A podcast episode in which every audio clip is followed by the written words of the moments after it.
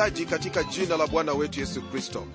Ni tumaini langu kwamba u mzima na kwamba mwokozi amezidi kukuhifadhi na kukulinda na pia umeendelea kuwa kielelezo mahali hapo ulipo. Katika somo letu la leo twaingia katika sura hii ya pili ambapo jambo lake kuu au mada tutakayoizingatia ni kuhusu kuja kwake yesu kristo ambalo ni tumaini la kumfanya mtu awe kazini mwake bwana. Jambo hili ambalo nalinena ndugu msikilizaji ndilo ambalo twaita kunyakuliwa kwa kanisa. Na haya siyo mafundisho ambayo yanahitaji mabishano yoyote bali ni mafundisho ambayo tunahitajika kuishi kwayo. Nasikitika kwamba kunao wale ambao wanaamini kwamba kristo atarudi hapa ulimwenguni baada ya ile dhiki kuu. Na pia kuna wengine ambao wanaamini kwamba atarudi kabla ya dhiki kuu au wakati huo wa dhiki kuu. Rafiki yangu hali hiyo kwa hakika ni hali ya kutatanisha. Lakini kwa hawa wote ambao wanasema hili mimi ninalo swali moja tu kwao. Je watafsiri jambo hili husika na maisha yako kwa njia ya namna gani? Je jambo hili la kufanya wewe kuishi maisha tofauti katika maisha yako au wewe waenenda kivipi? Yafaa uyaamini mambo ambayo yanahusika na hali ya maisha yako. Na ukifanya hivyo basi utaiegemeza imani yako kulingana na hilo ambalo linagusa maisha yako au kile ambacho wakiamini tarajio lako ndugu msikilizaji ndilo ambalo litakusaidia wewe kuweza kuishi katika maisha haya. Kwako wewe ambaye ndugu msikilizaji waamini kwamba yesu kristo atarudi mara ya pili basi yafaa uenende kulingana na imani yake kristo.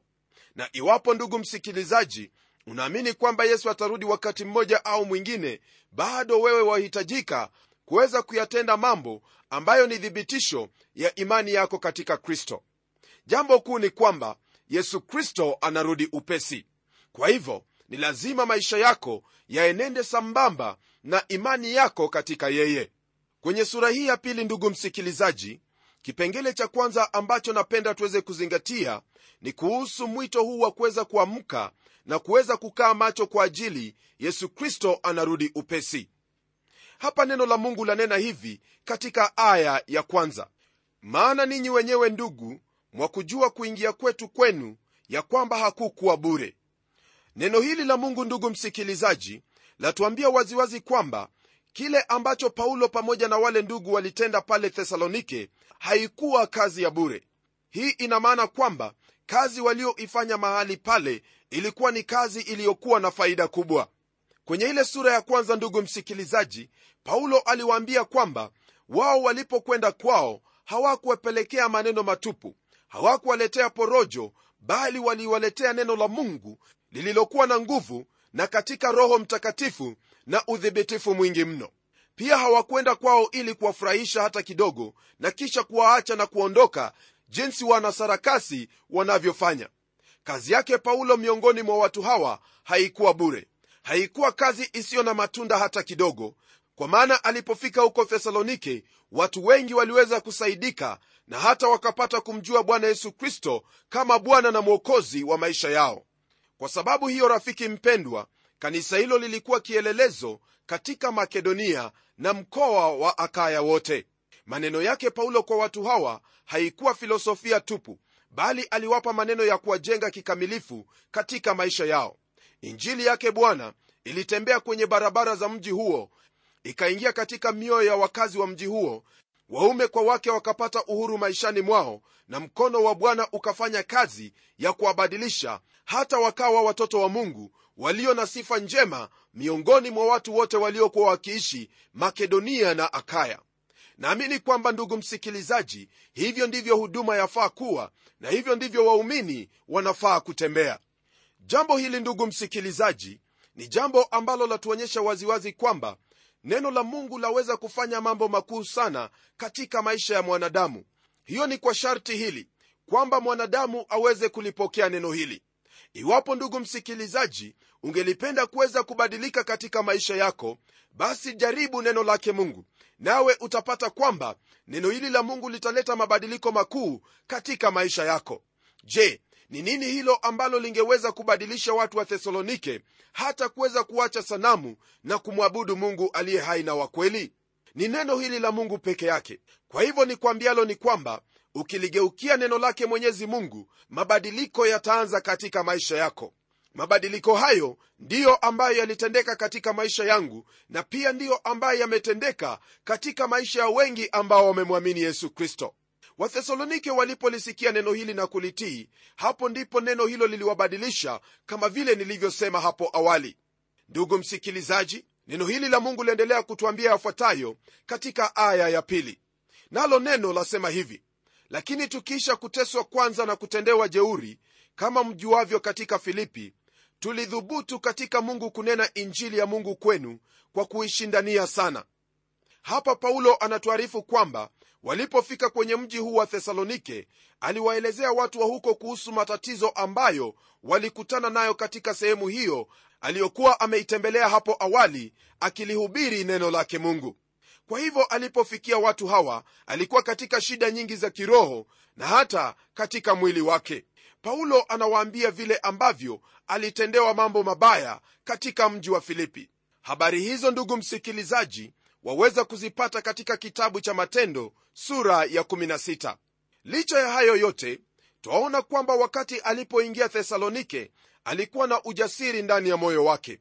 Wala hakuyaruhusu hayo yaliyokuwa yamemkumba katika sehemu za filipi kuweza kumshusha kiasi kwamba hangeliweza kuendelea kulihubiri neno lake bwana katika sehemu zingine. Baada ya kusumbuliwa kiasi hicho paulo kamwe hakusema kwamba sasa nitaibadilisha hali yangu ya namna ninavyohubiri nitatafuta njia zingine za kuieneza injili. La paulo hakuwa mtu wa aina hiyo. Yeye kamwe hakuwa ndugu wa kisiri. Yeye alinena injili bila kuficha lolote sawasawa na vile ambavyo alikuwa amefanya huko filipi. Ingeliwezekana kwamba paulo aanze kutafuta njia za aina nyingine za kuieneza injili. Labda angeonelea ni vyema aanze kutafuta urafiki na watu ili aanze kuwavutia waje kwa upande wake. Lakini hakufuata njia nyingine yoyote ile. Yeye alitangaza injili kwa ujasiri bila kutafuta kuwapendeza watu au kuwatafuta watu ambao watasimama karibu naye. Njia ambayo twahitaji kulihubiri neno lake bwana ni kwa njia hii ambayo paulo anatupa mfano wake. Iwapo wewe ungeulizwa kuchagua ni mahubiri gani ya mtume paulo ambayo yalikuwa juu ya yale mengine yote yaani ule ujumbe ambao wewe ungeufikiria kuwa ndiyo ujumbe uliokuwa bora zaidi najua kwamba ungelikuwa na jibu lako. Na pia watu wengine wangekuwa na majibu tofauti tofauti kuhusiana na mahubiri yake paulo. Na hiyo ni kweli kabisa. Neno alilolihubiri popote alipoenda mtume paulo lilikuwa ni neno lenye nguvu za kubadili. Iwapo ndugu msikilizaji ningeulizwa kuchagua mahubiri ambayo kwa hakika yalifana sana mimi singelichagua moja kati ya hayo bali ningechagua maisha yake alipokuwa huko thesalonike. Maana jinsi alivyotembea hali yake na tabia zake ndugu msikilizaji ndiyo yalikuwa mahubiri makuu sana katika majuma hayo matatu aliyokuwepo katika mji huo. Tazama wakati huo wa majuma hayo matatu watu wa thesalonike walibadilika wakaacha kuabudu sanamu na wakamgeukia na kumtumikia mungu aliye hai mungu wa kweli. Na isitoshe pia walikuwa na saburi ya tumaini hilo lililo katika bwana wetu yesu kristo mbele za mungu baba. Rafiki yangu ningelipenda uweze kufahamu kwamba kile ambacho chanifanya mimi kuchagua maisha ya paulo kama mahubiri makuu sana aliyoyahubiri hasa alipokuwa thesalonike ni kwa sababu paulo alikuwepo katika mji huo wa thesalonike kwa majuma matatu na mabadiliko ambayo yalikuwepo kule ni mabadiliko makuu sana ambayo hata sasa hivi twayasoma. Ndugu msikilizaji wengi wetu tumekuwepo katika sehemu nyingi kwa miaka nenda miaka rudi lakini mabadiliko hayapo. Watu hawajui kama tumeokoka ama hatujaokoka. Labda wanatujua tu huyo ni mtu mzuri huwa anaenda kanisani. Lakini wakati umefika rafiki yangu mambo yaweze kubadilika. Watu waweze kufahamu kwamba huyu mtu anamwabudu mungu wa kweli. Huyu mtu anapozungumza maneno yake yana nguvu. Ni langu kwamba ndugu msikilizaji wewe utakuwa jinsi hiyo. Siku chache tu unapofikia sehemu sehemu hiyo yafahamu kwamba hapa kumekuwepo na mkristo kumekuwepo na balozi wake mungu. Hilo ndilo ambalo lilifanyika katika maisha yake paulo maana yeye alikuwa na vitendo vilivyothibitisha imani yake. Imani bila vitendo imekufa. Ni lazima vitendo vyako ndugu yangu viweze kuhubiri injili hata kama wewe hutafumbua kinywa chako na kunena neno lolote. Elewa kwamba ndugu msikilizaji wewe katika maisha yako wewe ni mhubiri. Sio lazima uitwe mchungaji au uitwe mwinjilisti ndipo uwe mhubiri la maisha yako ni maisha ambayo ni ya kuhubiri injili. Maisha yako yananena jinsi ulivyo. Je ndugu msikilizaji hayo ambayo unayatenda mara kwa mara hasa katika biashara zako na katika maisha yako ya kawaida ni vitu ambavyo kwa hakika vinadhihirisha imani yako au ni vitu ambavyo vinafanya neno la mungu pamoja na kristo mwokozi wetu kudhiakiwa wewe wawajibika katika maisha yako iwepo kuna mtu au hamna mtu ni lazima uweze kufanya hilo ambalo ni la kumtukuza bwana.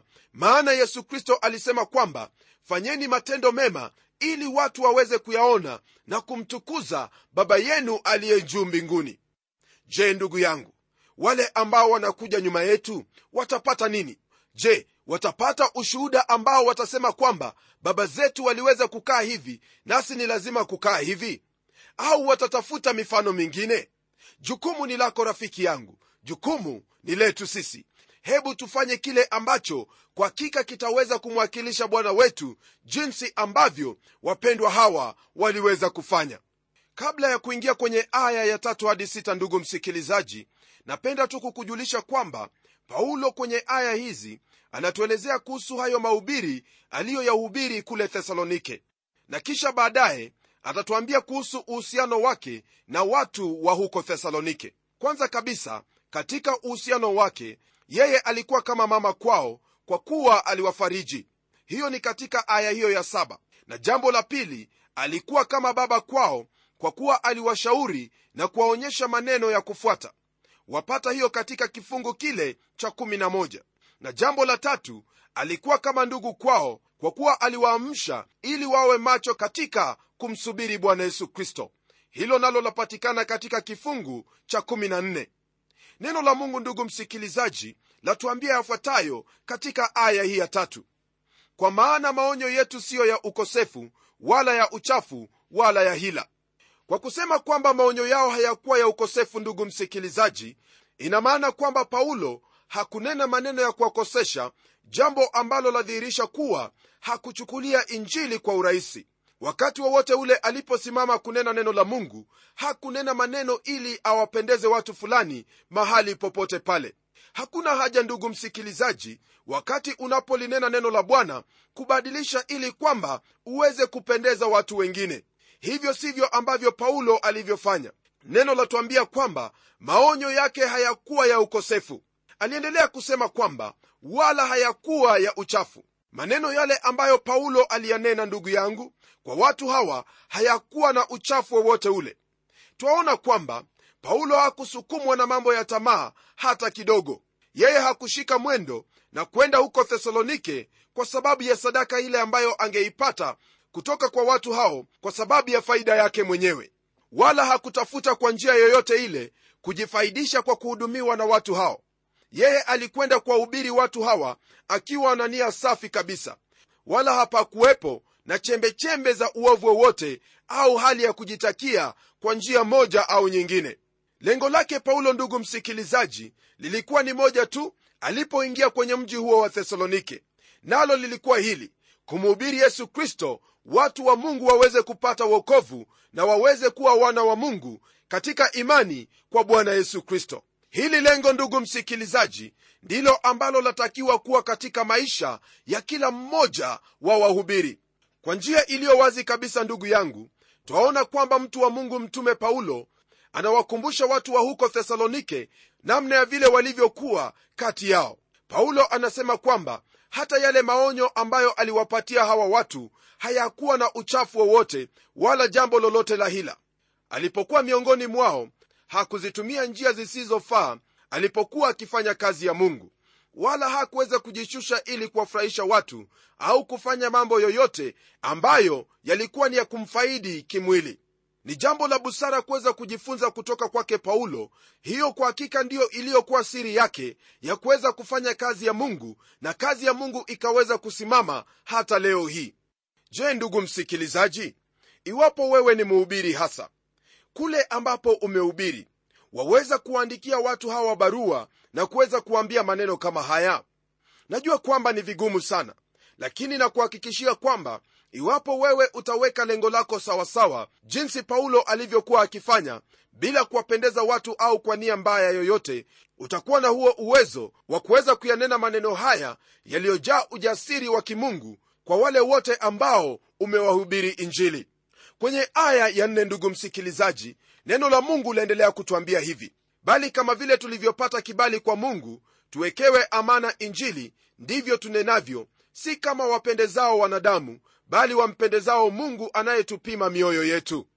Ndugu msikilizaji kwa mtumishi wa mungu paulo kusema kwamba walipata kibali mbele zake mungu ina maana kwamba walijaribiwa sana ama kuthibitishwa ili kwamba waweze kufanya kazi hiyo hapa paulo anasema kwamba yeye hakuwa mgeni kwa kazi ya bwana. Hakuwa mtu wa kuwapendeza watu wala mtu wa kutafuta hali ya sifa.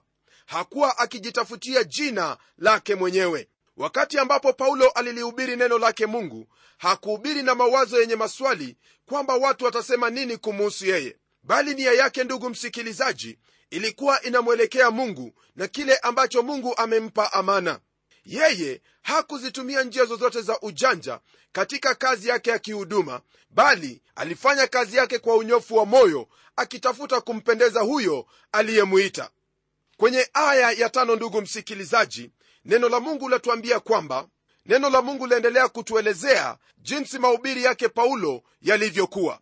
Neno lasema hivi maana hatukuwa na maneno ya kujipendekeza wakati wowote kama mjuavyo wala maneno ya juujuu ya kuficha choyo mungu ni shahidi.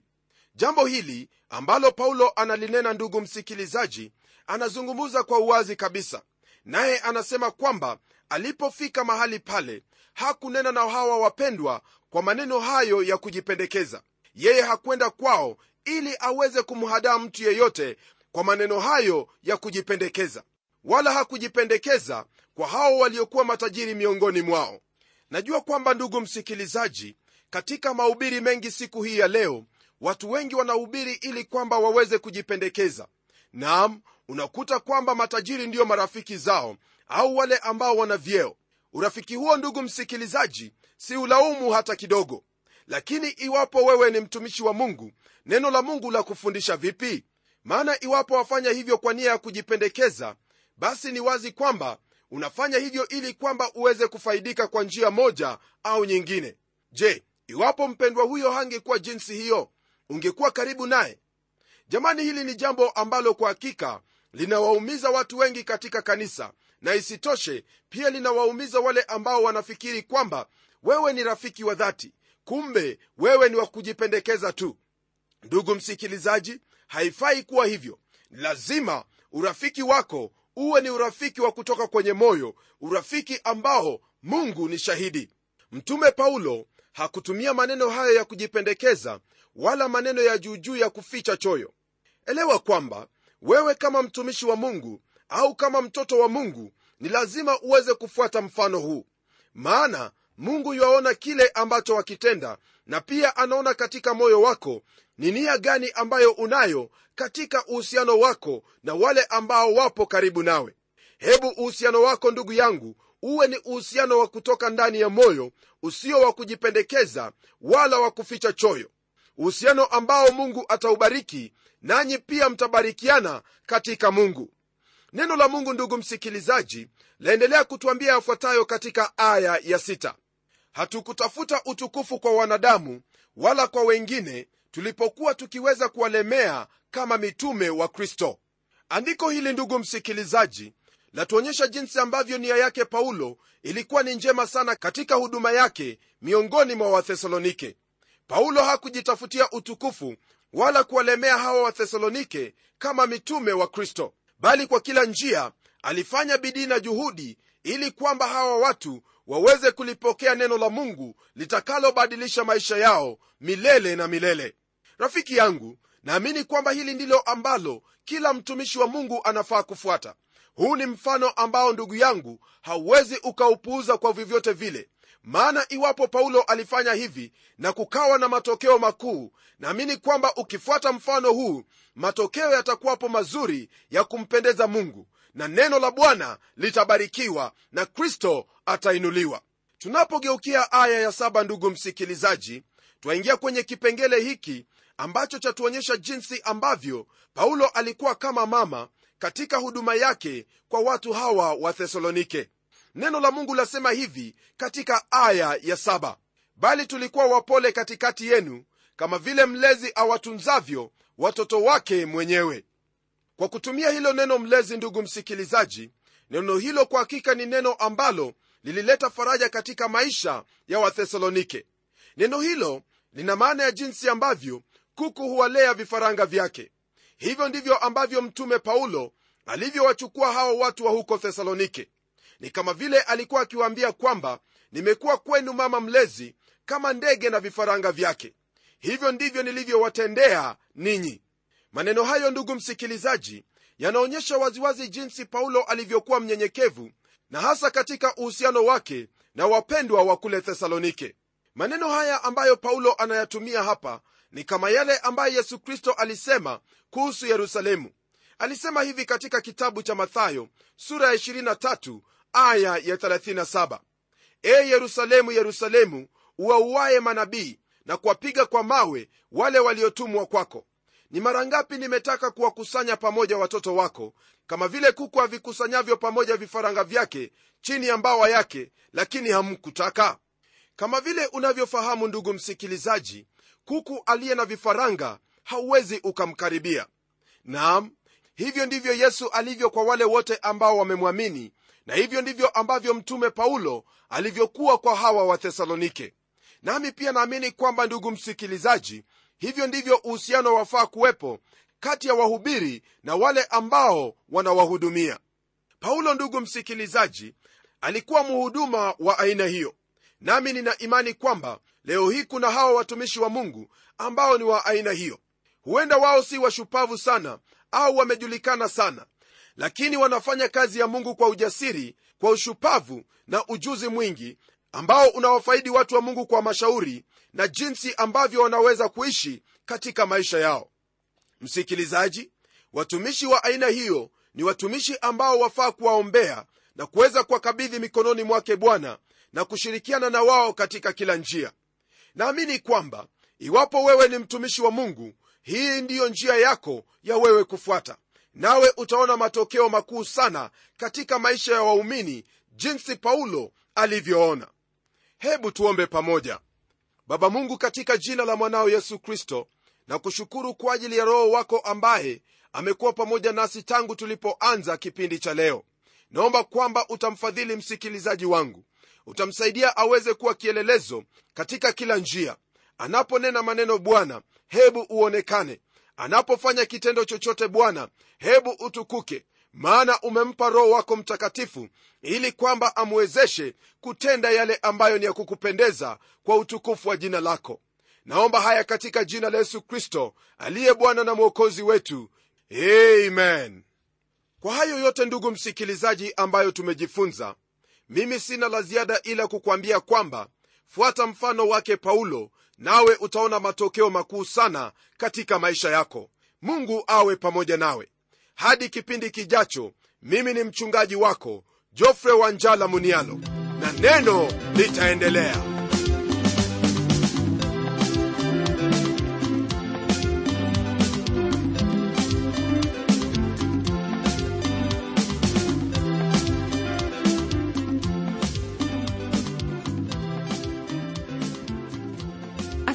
sana msikilizaji wangu kwa kuwa pamoja nasi na iwapo una jambo la kutuelezea au ungependa kuwasiliana nasi na utueleze jinsi unavyobarikiwa tafadhali tuandikie barua kupitia anwani ifuatayo. Andika kwa mtayarishi kipindi cha neno transworld radio. Sanduku la posta ni 21514 nairobi kenya. Nimesema sanduku la posta ni 21514 nairobi kenya. Pia waweza kuwasiliana nasi kupitia anwani yangu ya email ambayo ni pomodo at twr co ke na hadi wakati mwingine ndimi mtayarishi wa kipindi hiki pamela omodo nikikwaga nikisema barikiwa na neno litaendelea